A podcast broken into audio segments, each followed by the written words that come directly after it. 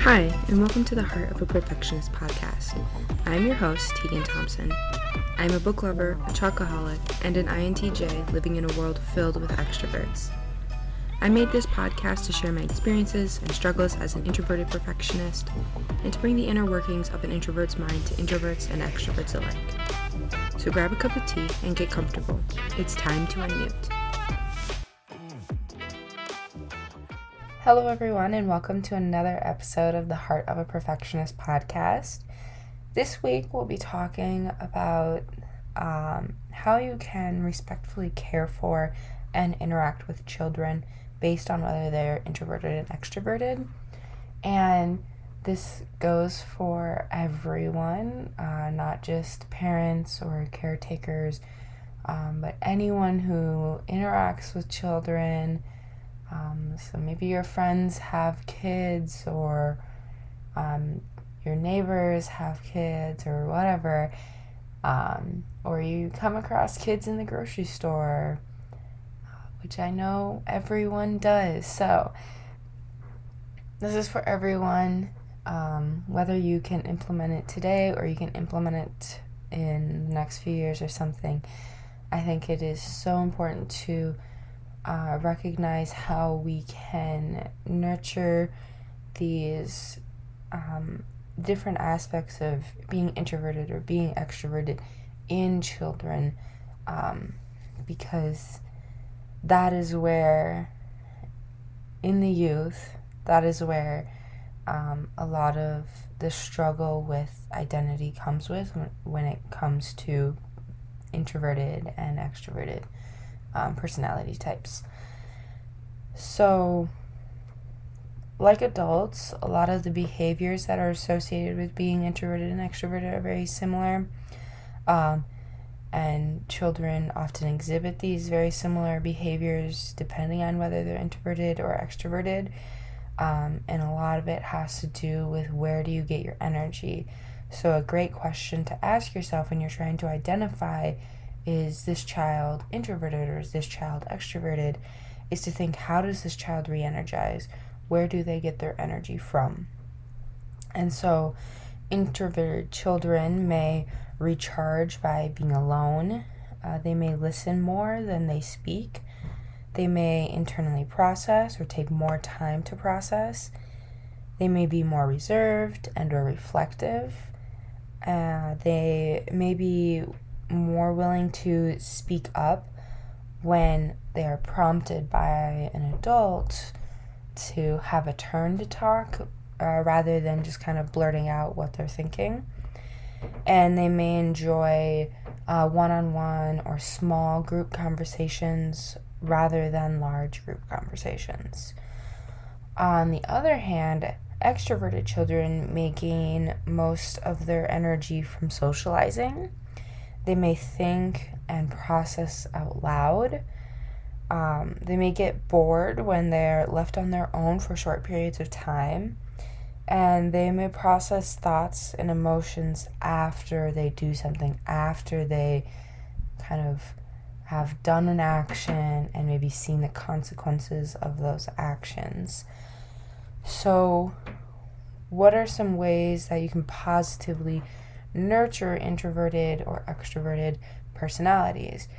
Uh, and I want to talk about this because learning and hearing that one personality or one way of doing something is wrong is often heard and kind of ingrained in us at a young age. And so being able to kind of acknowledge and be positive about those things will be able to change the mindset of future generations when it comes to being introverted and extroverted. And so we really need to be able to recognize and be positive about each child's unique personalities. So, an introvert, for an introverted child, um, it's really important to respect their need for alone time. Um, just because you know that's the main way that they're going to re-energize recharge and if you're not giving them that alone time that they need they're going to be exhausted a lot of the time and it's going to be frustrating for both you and the child.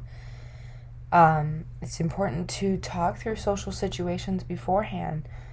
Um, for a lot of introverts, social interactions, especially with big groups, can be draining um, and exhausting. Uh, it can be a source of anxiety just because you don't know how long you're going to be there. Um, what's it going to be like? And as a child, you really don't know that because most of the time it's just like, oh, we're going here. And then you like, you bring the child with you. And sometimes they, they don't even know where they're going and just get thrown in a car and you end up somewhere else.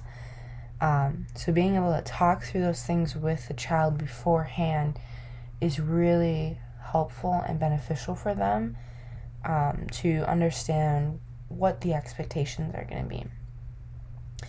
It's important to let them know that it's okay to take a break. You know, sometimes we need space from people, sometimes we need space from activities, and that's okay. I think a lot of the time, um, society makes us believe that you can't take those breaks. You need to be on all the time, 100%.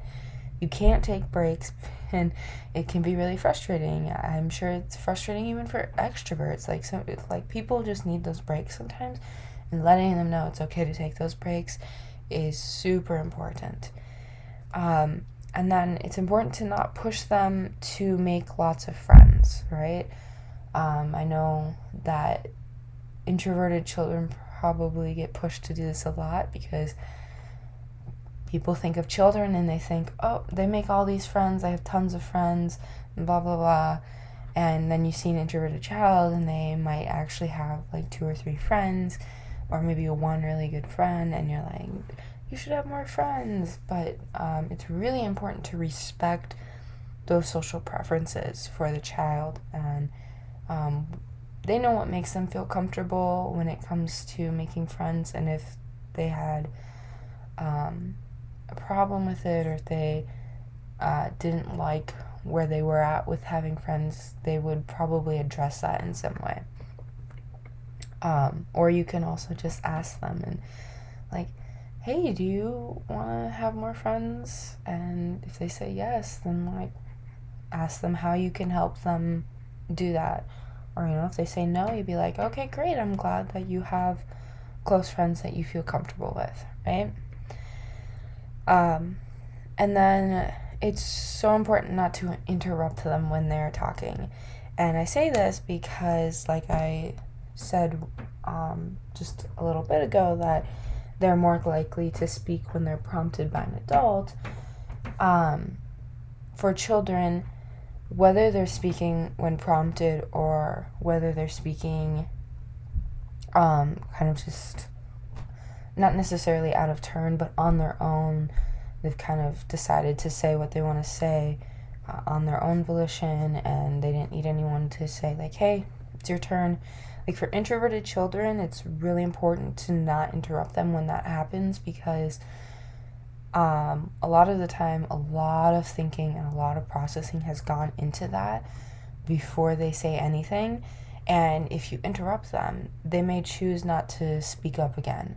And that can be very harmful to them just because they may feel like they may never feel comfortable to talk about some of the things that are really hard and really difficult for them and may cause um, mental health issues, they could cause physical health issues, um, they could cause anxiety and so many other things.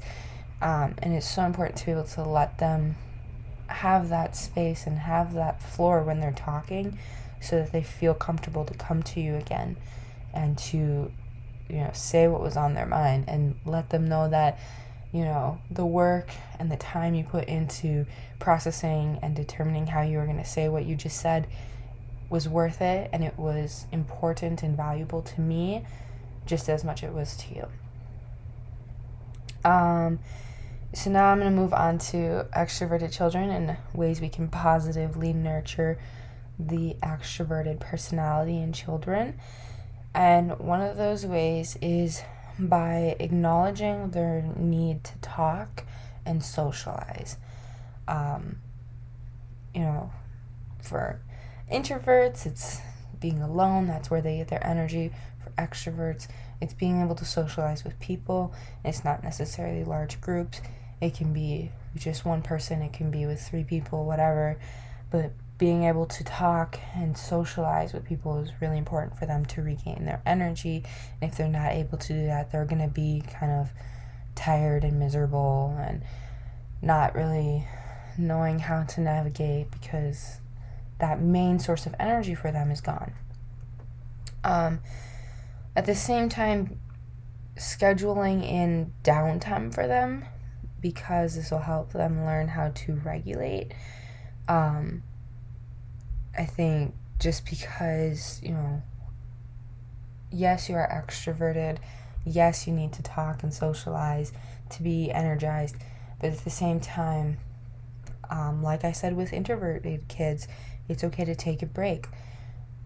Like letting them know that, hey, you know, during this time during the day or on this day during this week, you know, we're kind of just gonna relax and kind of spend some downtime just to help them learn how to regulate that part of themselves um, and factoring in that you know other people are introverted and they need that time for themselves as well.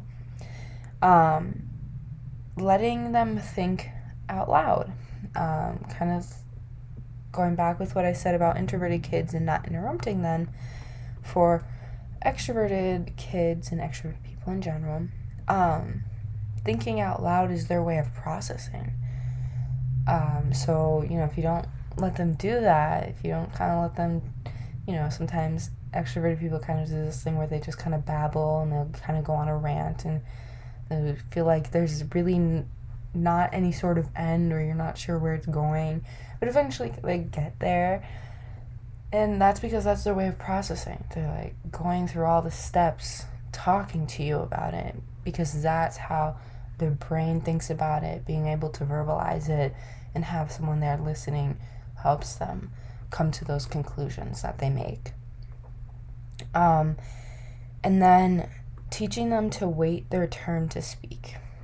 Um, going along with scheduling and downtime. This is another way to regulate themselves and to, you know, acknowledge that it's not just them in the world um, there's other people who need their chance to speak as well, whether that's other extroverted kids, whether that's an introverted kid, whoever it may be, that, you know, while this person is talking, we're not going to inter- interrupt them, we're going to listen to them. And once they're done, then it can be our turn, right? Um, so just, you know, not saying you can't talk, you can't do this, but rather we need to wait to talk, right? Someone else is talking, we need to let them talk, and then it can be your turn, right? And uh, I feel like that one can go for any child. I know um, that that's a tendency of children in general, whether they're introverted or extroverted. But, you know, let them think out loud, but also recognize that people other people need to talk and um, maybe verbalize their own thoughts um, or share something important, whatever it may be. Um, and then lastly, I just want to say like it's so important to recognize and celebrate these differences. Um, I I know I have said this a lot, and I know I've said that I've said this a lot, and I know I keep saying that I'm going to say it forever, and I really will.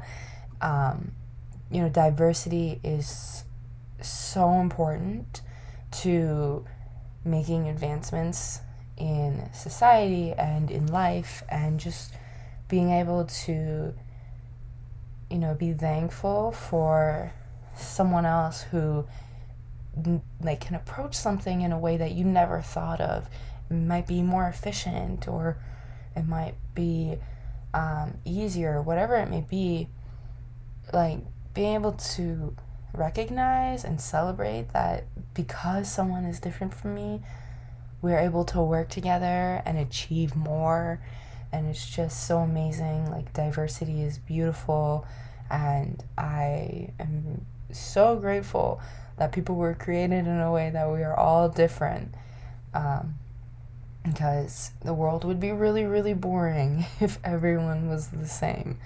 So, just, you know, maybe this week, if, you know, you want to put yourself up to a challenge, take some time to uh, maybe recognize a coworker or a friend um, or someone you just met uh, and look at how they're different and how that is a good thing and how it, you know, it can be maybe beneficial to you and the other person. Um, and just like celebrate it. Uh, maybe let them know, like, hey, you know, you are uh, maybe you are more productive with X, Y, and Z, whereas I'm not, and that has really helped our team grow or something. Um, but being able to recognize and celebrate those things and maybe challenge yourself to do that and tell that person that because they're different, that, you know, makes them unique, that, you know, makes things um, better. Um, so, yeah. Thank you for listening to this week's episode of the Heart of a Perfectionist podcast. And if you enjoyed this episode or if you learned anything new, please go share it with a friend. And as always, have a good weekend. And I will see you guys again next week on the Heart of a Perfectionist podcast.